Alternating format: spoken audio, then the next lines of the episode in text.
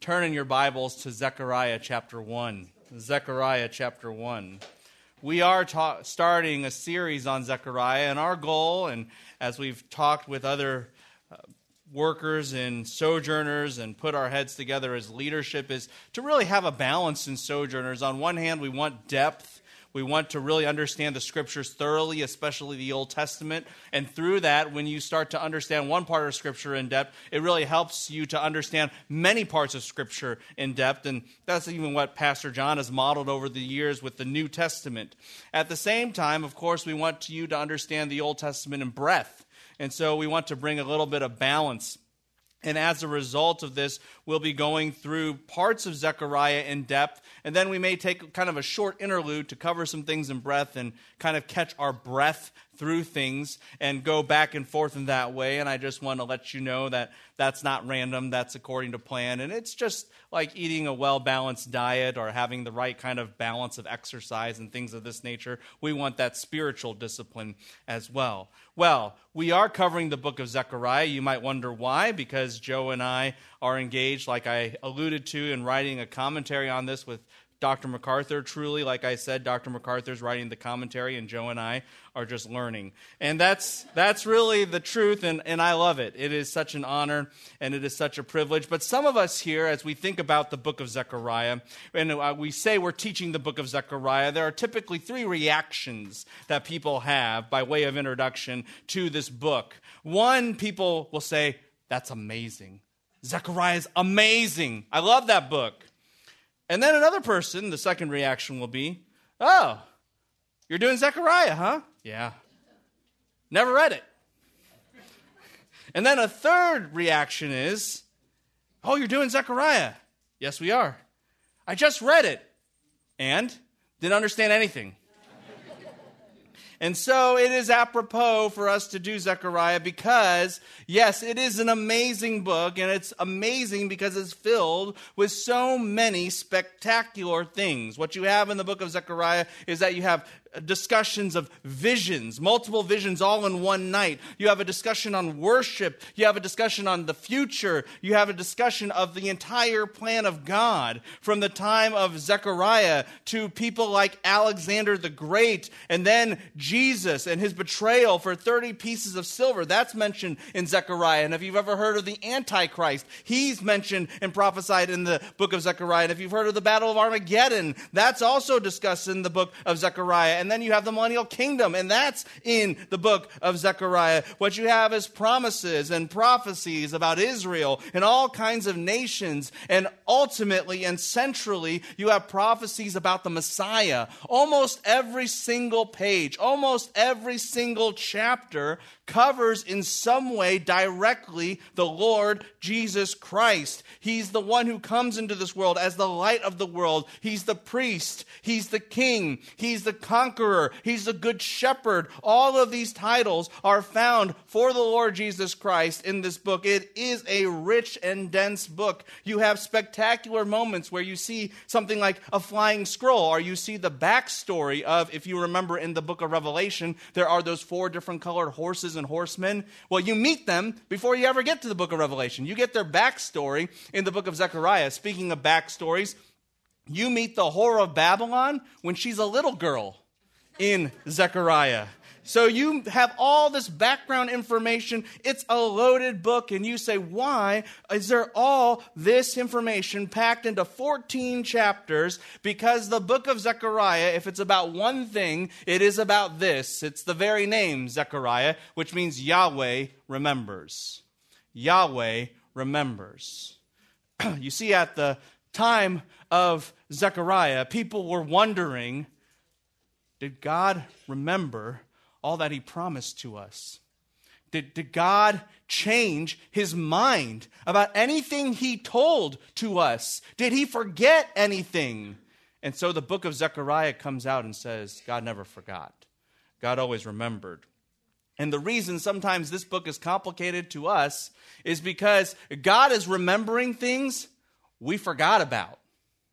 He remembers things that we forgot about, or He's remembering things we really never bothered to read because we didn't read our Old Testament carefully. Now, if you're a parent, you understand the leveraged position you are in when your children forget what you promised them or never bother to listen to what you promised them. When you go up to a child and you say, You remember that conversation where I said that I would give you this if you would do that? And they say, What? You say, Never mind. God could do that. He could do that with us. He says, You didn't bother to read what I promised you. Why would I give it to you? He could say, You forgot what I promised to give to you. Why should I bother to give it to you? You didn't even care. But our God is so faithful. Our God is so loyal. Our God is so loving. He will remember what you have forgotten. He will remember what you didn't even bother to know. And He will still give it to you, anyways. That is the level of how great and deep is his remembrance. This provides assurance and comfort because he never forgets anything and he never will forget his people. And so, what you have in this book are the recounting of blessing after blessing after blessing after blessing after blessing. And one of those blessings, found at the very beginning of the book, which we are covering this morning, is the blessing of repentance. The blessing of repentance. You can't have all the blessings that God has described in this book of Zechariah to his people Israel, and by extension to us. You cannot have any of these blessings unless you repent. Now, to be clear, repentance doesn't merit or earn blessing. But there is a correlation between the two. Those who receive blessing will be those who repent because God has done a work in, in our hearts so that we would be worthy to receive all that He has promised, but all the glory and all the merit and all the honor and all the effort and all the credit goes to God and not to ourselves. But for that very reason, repentance is required. And this is something important for us to understand then. God remembers repentance. God remembers the promise of repentance. And here is the bottom line lesson then repentance isn't just something you have to do, repentance is something you get to do. Repentance isn't just something you have to do. Repentance is something you get to do. There are many things in life that you have to do. You have to hypothetically take out the trash and do chores and do and eat and clean and have meetings and things of this nature. You have to do those things. You have to go through these things. And sometimes we view repentance that way. It's just this burden you have to go through. It's hard to admit you're wrong. It's hard to be confronted about sin. It's hard to be humble. There are a lot of flavors of pie that we may like. We may like chocolate pie and apple pie and cherry and strawberry pie. We may like cream pies and banana cream pies and stuff. But we often do not like humble pie. We don't like that. And so we view repentance as something we just have to do. I just have to say I'm sorry. I just have to confess my sin. I just have to do all this stuff before the Lord.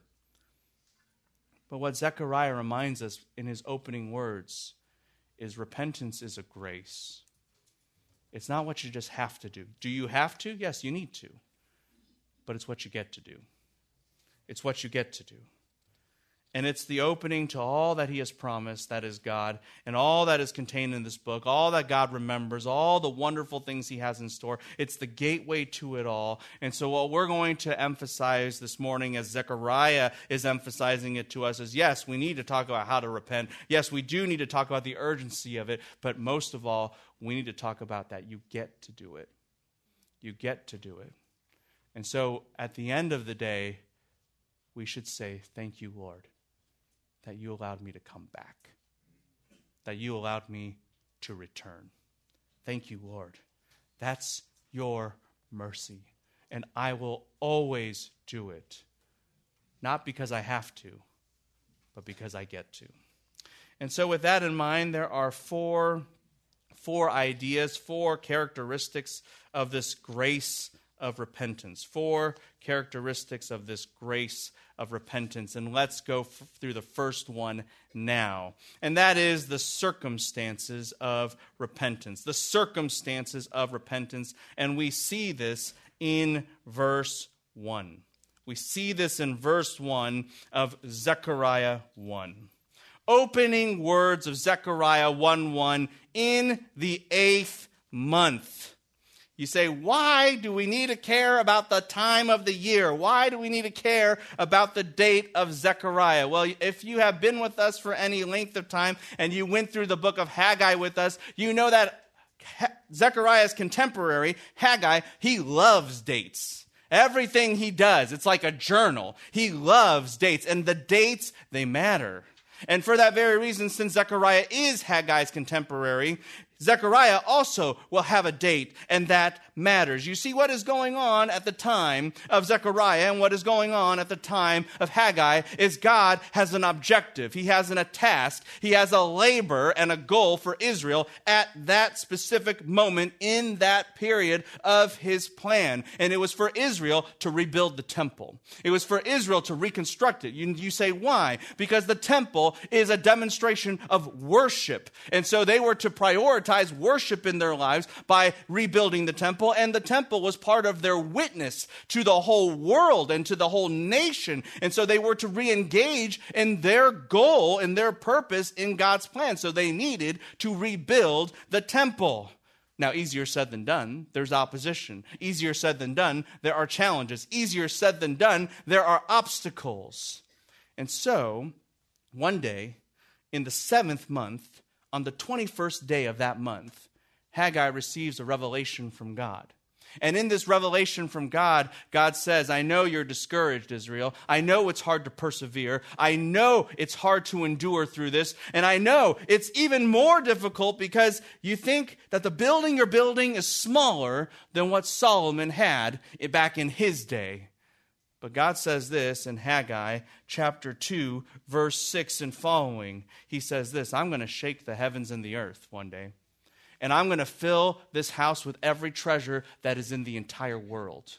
And on top of that, God says this, and the latter glory of this house will be greater than its former glory. If you thought, oh, look at back what God did in the days of Solomon, that's where it was at, that's where it was large, that's where it was magnificent. God says, you haven't seen anything I'm about to do through what you're going to do here. God says, I'm going to use not just a later house, He says, the latter glory of this house, the very house you are working on, Israel, the very house you are laboring on and in reconstructing that house, that work, that which you're doing right now, I'm going to use it for your glory. What God reminded Israel was this you cannot let the present perspective you have define what you are doing. You have to look at this the way God looks at this. And in the end, here's the eternal and everlasting result, God says, is that this house will be so magnificent. This house will be so glorious. And it will be so resplendent with His majesty that you're going to forget all the labor and pain you had in this moment. That's all you're going to remember. That's all you're going to see is the end result. That's what's going to stay with you. A magnificent temple that eclipses all other temples before you. And you will know that whatever you did, it was worth it. And all the pain goes away because all you have is gain.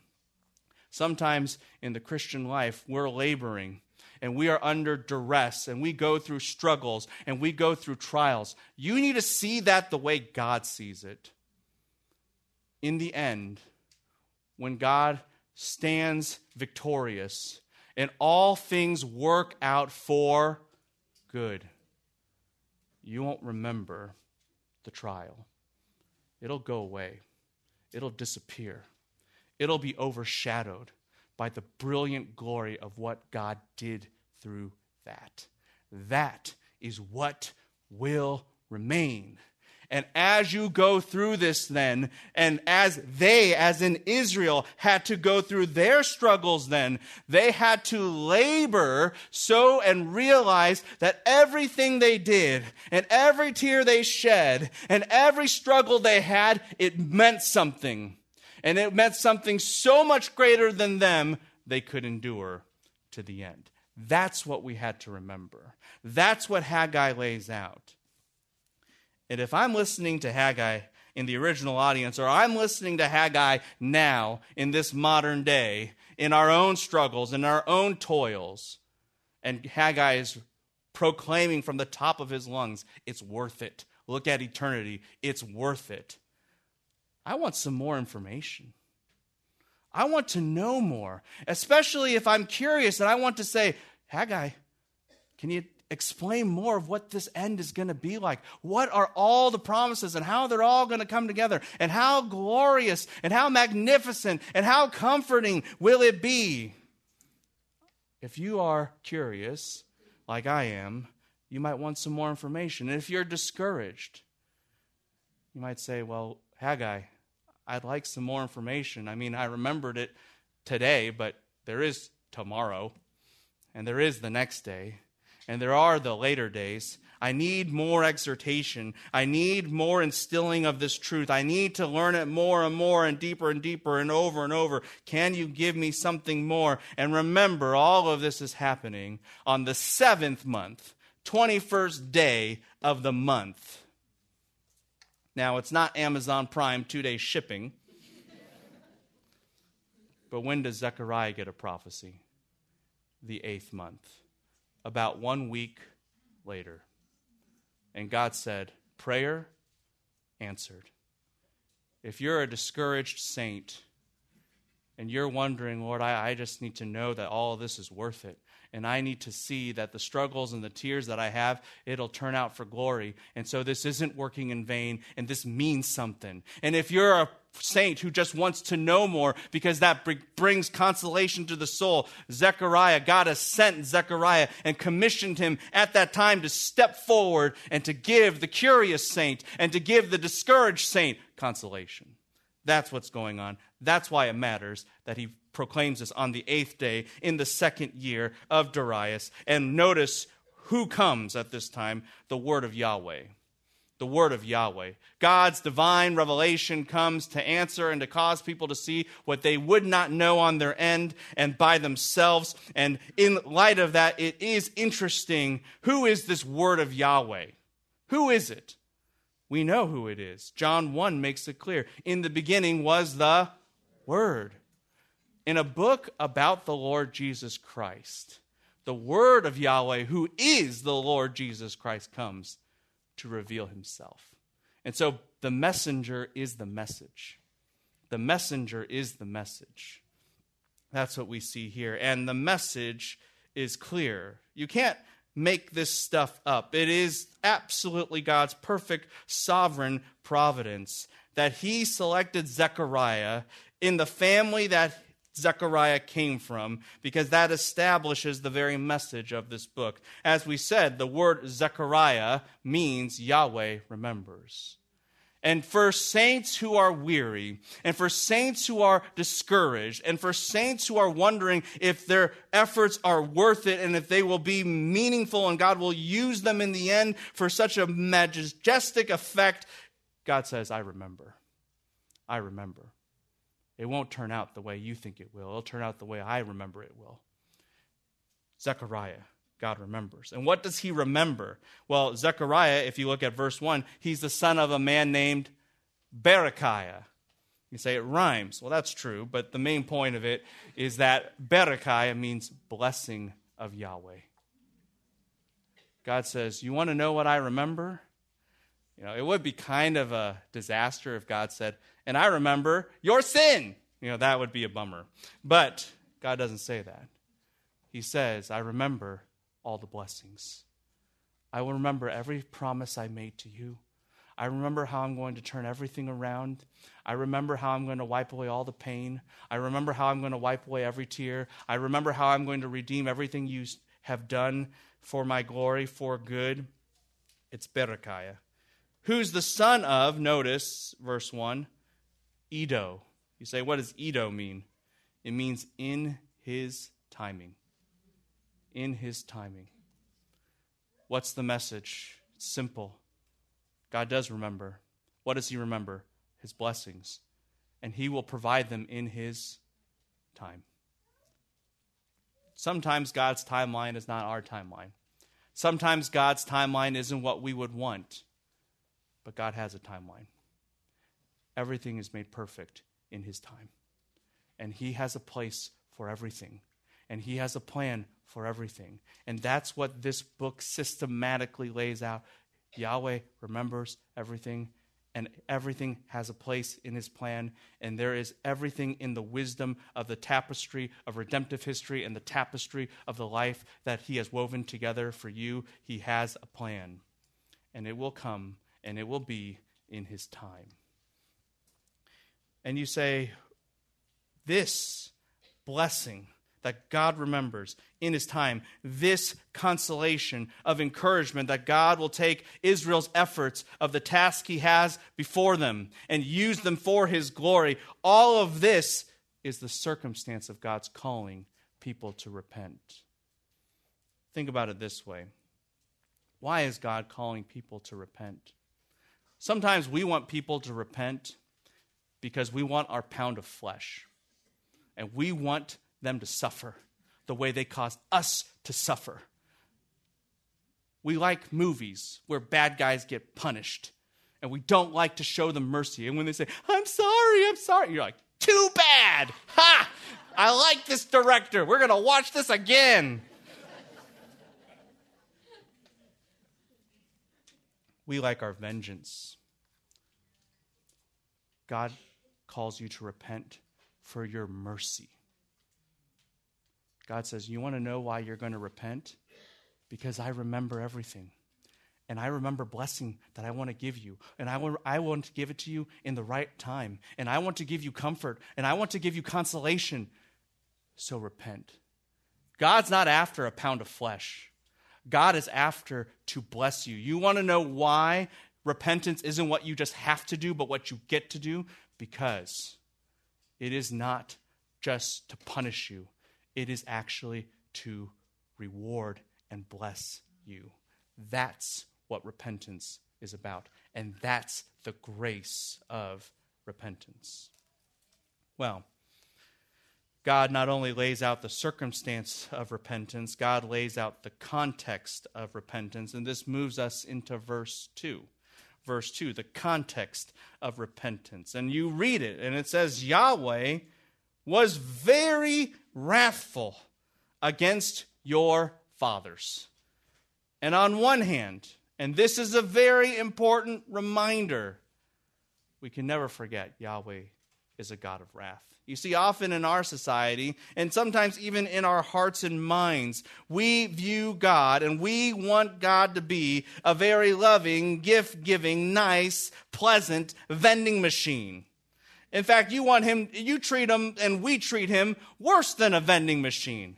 Because at least with a vending machine, you have to pay something to get out of it. And you just go to God and we just go to God and say, Give me that. We don't even offer anything. And not only that, with a vending machine that doesn't give you anything or makes a mistake in what it gives you, you know, it gives you a Pop Tart instead of a bag of chips or whatever, you don't start to say to the vending machine, Because you failed me, I don't believe you exist. No one does that. But people do that with God. They treat him worse than a vending machine. They treat him worse than a vending machine. We need to remember, though, our God is not a vending machine. He's not just a robot that gives you what you want, He's not a dispensary. He's Yahweh. He's holy. He is perfect. And He abhors sin and he has wrath against that. You don't get to boss him around, he's your judge. That's how this works. And lots of scripture makes that clear. You can go from the very beginning. In Genesis chapter 3, we know God is a God of wrath at the fall. We can see it in how he chastises Abraham. Abraham sins and does not believe in God, and God is silent to him for decades. Why? Because he's a God of wrath. You can think about it with the life of Jacob and how God disciplined him. You can think about it with Moses or with Pharaoh, particularly. Or you can think about it in Israel's wilderness wanderings. An entire generation essentially annihilated in the wilderness to make a statement I am holy. You can think about it in the book of Joshua and the battle of Ai or Ai or however you'd like to pronounce it. There is consequence to sin. You can think about it in the time of Israel, in the time of the judges, where everyone does what is right in their own eyes and they suffer for it. You can think about it in the time of Saul, where there is judgment, or David with the judgment against him personally for Bathsheba or the census. You can think about it in the time of the kings. Any king, anywhere in the scriptures under judgment. Or you can think about it specifically with Solomon and how he was judged and he split a kingdom as a result of his iniquity. And how this all goes down as as judgment piles on judgment, uh, piles on judgment until Israel goes into exile and they're expelled from the land. And God essentially says, We're going to have to start over with you. You came from Babylon, you came from the Ur of the Chaldees here. Now you're going back because you sinned against me so thoroughly. In fact, it's interesting. In Deuteronomy chapter 28, God says these words I will be wrathful against you and scatter you among the nations. Did you hear that word, wrathful? It's the same word used here in Zechariah 2. Yahweh was very wrathful, and Israel had a history to prove it. It is undeniable. It is undeniable that God is so holy. And it is undeniable that God is supernaturally powerful and he can use that supernatural might to judge. It is a fearful thing to fall into the hands of the living God. Never forget that. And if you just think, oh, but that's the God of the Old Testament, we got a different one in the New Testament. No, you don't. Woe to the Pharisees and to the scribes. Woe to Chorazin, Bethsaida, Capernaum. Woe to Jerusalem. Romans 1. The wrath of God was revealed. And in the book of Revelation, it says this that those who do not obey the Lord Jesus Christ in Revelation 14, they will be brought into the presence of the Lamb to suffer eternal wrath. From the beginning to the end, we know that God is holy. From the beginning to the end, we know He does not tolerate sin. Be fearful of God. He's no vending machine. And we can never forget that. But on one hand, that's true. On one hand, Yahweh is wrathful. But notice, on the other hand, the way this verse is worded Yahweh was wrathful against your fathers. Now, if you didn't catch the hint, let me be a parent for a second. And let's say I walked up to my children. Of course, they're engaged in wickedness. No, I'm just kidding. But, but let's say I did catch them in something wrong, and I said, Now, I was about to punish you. Then all of a sudden, what? They perk up. You, you were? But what's the implication? I might not do that.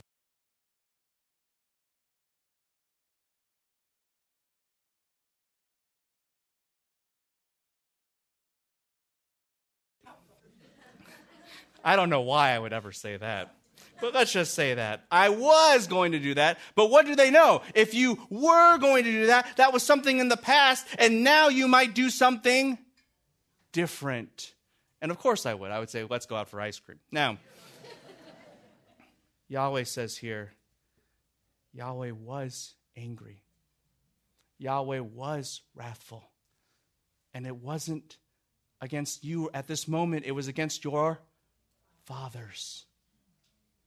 You want to know the context of repentance? It's this that God had mercy, that God restrained his wrath that God provided the opportunity. You, we know that we need to repent. That's true because God is so holy. There's an entire history behind it, and there is an entire demonstration from Genesis to Revelation that Yahweh is wrathful and his righteous anger incisively judges sin. We know that. But here's why you get to repent. Because the only reason you can is because God was wrathful. That's the only reason. It's not because you earned the right. It's not because you could just go to God on your own and say, hey, you got to take my repentance. I did it, so it's good. The only reason you have the opportunity, you have the possibility of it, is because God restrained his wrath and he just didn't destroy you. Repentance is a grace because the very opportunity to do it at all it can only be explained because God had mercy. Because God had mercy. And if He didn't, He has every right not to grant it to you. Repentance is not just something you have to do, repentance is something you get to do. Never forget that. Well, we've talked about the circumstance of repentance, we've talked about the context of repentance. Let's, third of all, talk about the command for repentance the command for repentance. And that's really found in verses 3 and 4 of this passage, verses 3 and 4 of this text. We've learned that it's not just something that is repentance that you have to do, but you get to do because it's the conduit of blessing. That's God's intent in repentance. And it's not just something you have to do, but you get to do because it is only made possible because God is kind and God is merciful and God is gracious. So, in light of that, we need to learn a little bit about what repentance is. And even along the way, in learning that, to see the grace and the goodness of God in repentance. And there is a key word used here in the book of Zechariah, which really, as we will see, is a key word that all the prophets and all scripture uses about the nature of repentance, and that is the word to return. God holds everyone accountable to repentance. That's why it says, Thus says Yahweh of hosts. It is all of his might, it is all of his supernatural resources demanding our repentance. It is something you have to do, but it's something you get to do, and we need to understand what is that. Often we forget the nature of repentance, sometimes because we say the word over and over and over and over and over again. We neglect actually what is involved in that. And from a very pastoral and practical application, we need to recover it. Otherwise, our repentance and our sanctification and our Christian life will be deficient. And it's all summed up in the word return. Return. Because with that one word, it ties together two very important actions. Two very important actions. On one hand, when you return, when you turn around, you're moving from something. You're moving from something. A return flight is not a return flight if it moves you away from your destination. It doesn't work that way. And as you move from something, it's a reminder of this. To really repent, you have to stop sinning. You have to cut off that which you clung to. You have to put off. We can't forget that. Sometimes people think repentance is becoming more and more godly, even while you sin all the more. That's not repentance. And in fact, that won't actually deal with the issues of your life. Repenting means turning away. It means ceasing from progressing in and further in one's iniquity and transgression. But it's not just moving from something, it's moving to. This is not where you just get to turn around and do the moonwalk and just keep going backwards. It's a complete change of life and direction. You have to move and you have to stop one thing, but you have to move and to something else. Sometimes people just think if I stop the sin, then that's repentance. That's part of it. But if you don't actually replace it with something else, you still haven't pleased God. You just have done what does, or you just have refrained from what does not please Him. You actually haven't pleased Him at all. We need to remember in the Christian walk you put off and you put on. We turn away from sin and we turn to righteousness. We need to remember that. And often in our lives, often in our lives, the reason we struggle with the mortification of sin and we struggle in our sanctification is because we are either not doing one or the other or both. But we need to remember that. Never forget what it means to truly repent. And speaking of which, and I love this here, you see, sometimes we think repentance is turning away from sin and turning to a different behavior, turning to a different course of life, turning to a different set of actions. And that can be included, to be sure. But Yahweh, our God, He has a much more profound and a much more lofty standard and a much more exciting and glorious demand. Notice what He says. He does not say, return to a good life return to righteousness. What does he say in verse 3? Return to me. Me. God is not just after moral behavior. God is not just after righteous externalism. God is not just after your piety. God is not just after behavioral change. God is after your heart to love Him. He doesn't just want you to do stuff, He wants you to know and to seek and to adore and to love Him. That's true repentance. And now do you understand why the world can never repent? Can the world change its behavior? Of course it can. Can the world refrain from certain activities? Of course it can. But would the world ever, on their own volition, would depraved man ever, on his own inclination, want to return to God? Never. But our standard is higher than the world's. And God's standard for us is higher, and it's the true standard. Return to me, God says. This is not just about changing and swapping one behavior for the other. This is not just changing one kind of activity for the other. This is about you loving Him. And if you don't, you have not repented.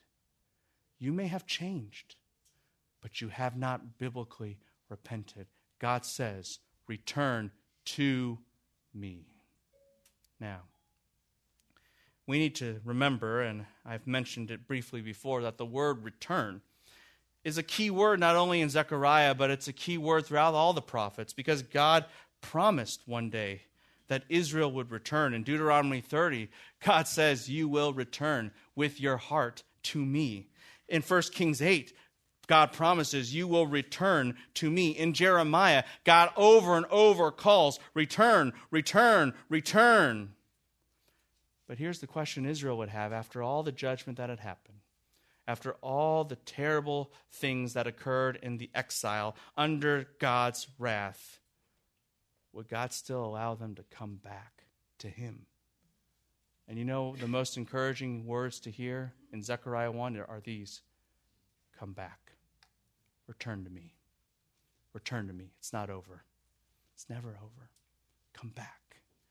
And that's the goodness of repentance. That even after so much sin, even after so much wickedness, even after, in a lot of ways, you would think that you should never be able to come back, God says, Come back. Return to me. That's why repentance isn't just something you have to do, it's something you get to do. And along that line, notice what God says Israel, return to me, declares Yahweh of hosts, and I will what? I will return to you. The same word. You come to me, I come to you. You return to me, I return to you. God will respond to repentance. It's not over yet. It's not over yet. And you might wonder, what, what is this coming? What is this return? What does that include? Well, of course, when God returns, he's going to restore his people Israel so that they will have everything that they lost. They can come home and have a nation and have security and have longevity and have domestic stability and domestic tranquility and prosperity and bliss. That's true. And it's not just that, but he will return all the blessings that they lost and they will have it again. That's also true. But you know what the word I will return, it really designates and centrally designates? It's simple. Remember that in the book of Ezekiel, before Israel was judged, before the exile happened, God's presence is over the temple, and God's presence left. It departed from them. And he said, You don't want me here? I won't be here. And when I'm not here, you're judged. It's over for you. I won't protect you anymore. But here's what Ezekiel promised the God who left will what? Return. And God says, I didn't forget that promise. I will come back. I will dwell with you one day, just like Ezekiel prophesied. I will return. There will be a day for the nation of Israel and for all the nations around them, for all those who know the Lord Jesus Christ, that the glory of Christ will return centrally to Jerusalem and dwell in a majestic temple, demonstrating that God is with and in the midst of his people. There will be a day when there will be a wall of fire around Jerusalem, designating that God will protect his people because his presence will be amongst them. There will be a day when the glory of God will fill the earth to the point where the sun and moon and stars will no longer shine because the only light that there will be will be God's light. That's it. And that will be the best light of all because it'll be light and glory and presence from the inside out. All you will know and all you will see and all you will experience is the divine presence, the perfect holiness of God, the perfect love of God, the perfect joy of God. All that God is will surround you and be immersed in you as you are immersed in Him. And God says, I will return. I will make that happen. Every tear will go at that moment. Every pain will disappear. Every trial will be washed away. And all you will know is the most perfect and elaborate and joyful comfort that there ever has been. All that is in God. And God says this if you repent, if you return to me, I will return to you. I'll tell you what, I'll take that promise of God's presence, of having that kind of transformation, of seeing that kind of glory, of having that kind of relationship with God, of having that kind of consolation and comfort. I'll take that any day. If, it, if all you have to do is just keep coming back to God and you have that, I'll take that any day to have that. Repentance isn't just something you have to do, it's something you get to do because you know what you get through that? You get God. That's the blessing of repentance. Well, we learned what repentance is, and we need to quickly cover what repentance is not. What repentance is not. And that's what you see in verse 4. Sometimes there are pitfalls that prevent us from repenting. And Zechariah highlights it to us, and it's simple. Don't be like your fathers. That's obvious. They're dead. It's not good. Don't be like them. How? How should we avoid being like them? God says, Well, I, the prophets called, the former prophets called to them, saying, Thus says Yahweh of hosts, return. We've heard this before.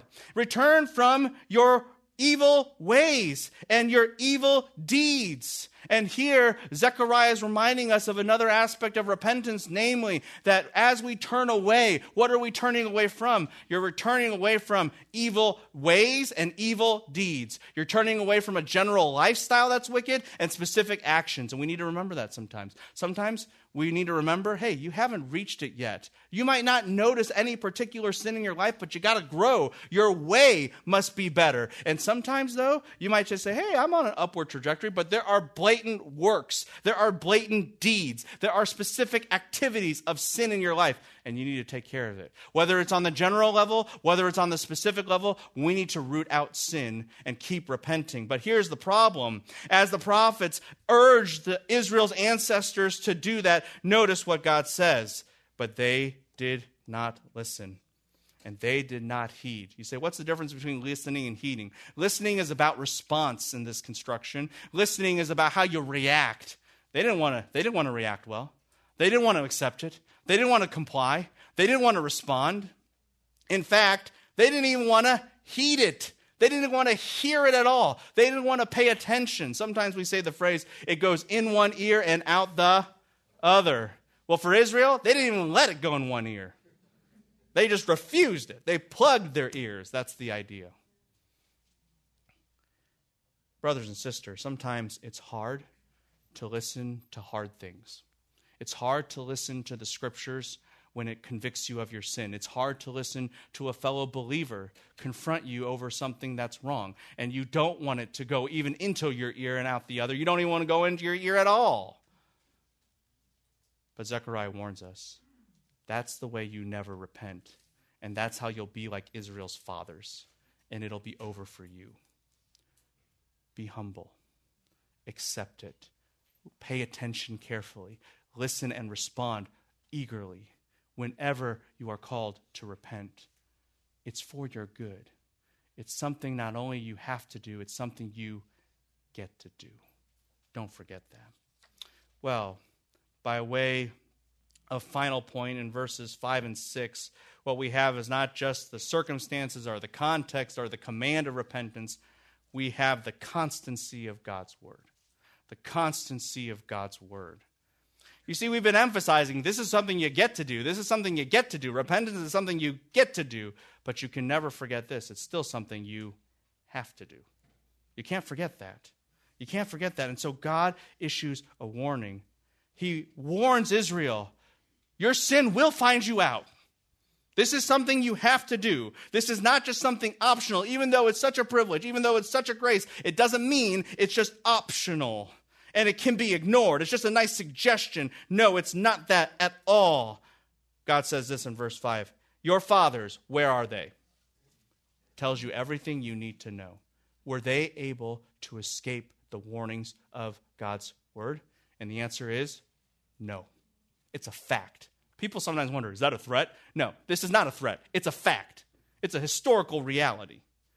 And what about the prophets? Did they live forever? And you say, but the prophets, they're the good guys. Yes. But remember this even those who deliver God's word, they're not exempt from God's word. Key example is Moses. He sinned one time. God says, You're not in the promised land. You cannot avoid the word of God.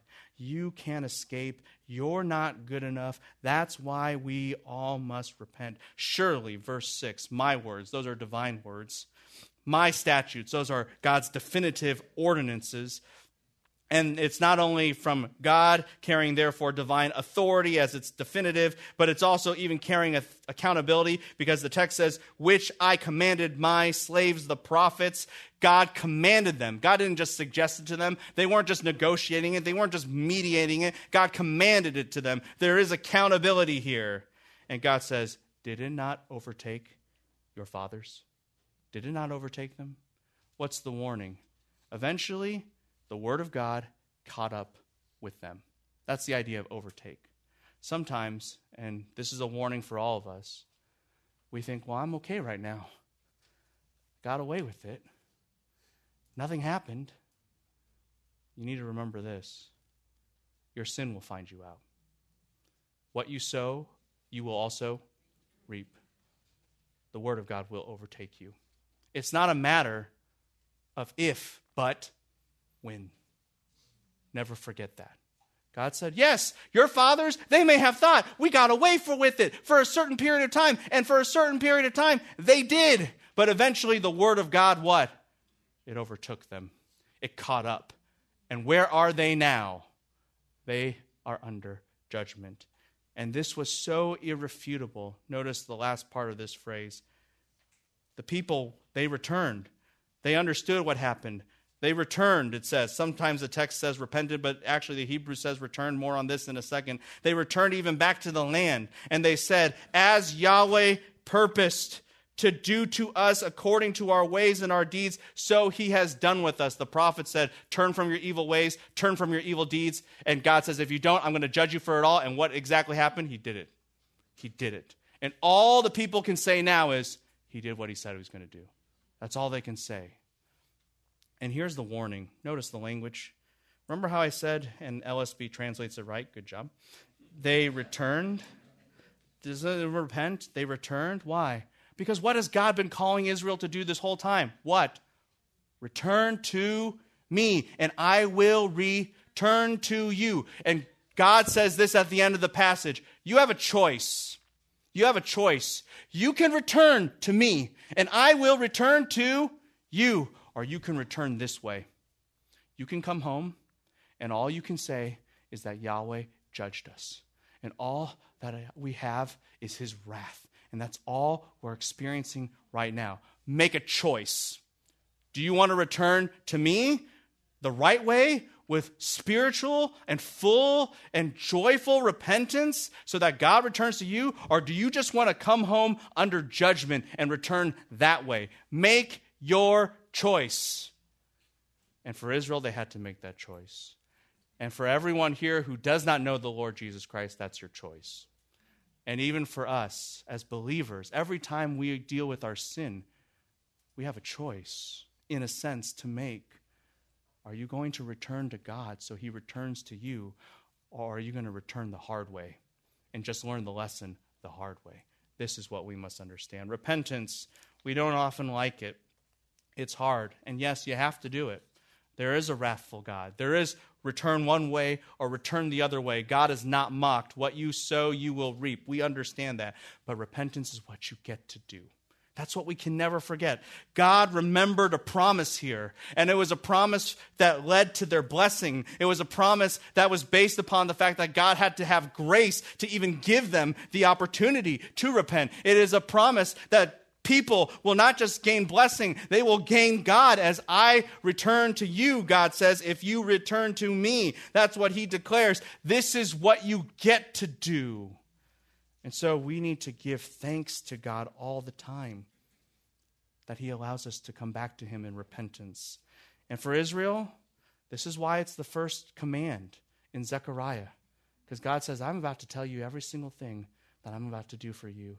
It's going to be lovely. It's going to be beautiful. You want it? Repent. And for us, we need to keep repenting of things general and things specific in our lives. And we need to not only turn away from them and turn to righteousness, we need to return to God all the time.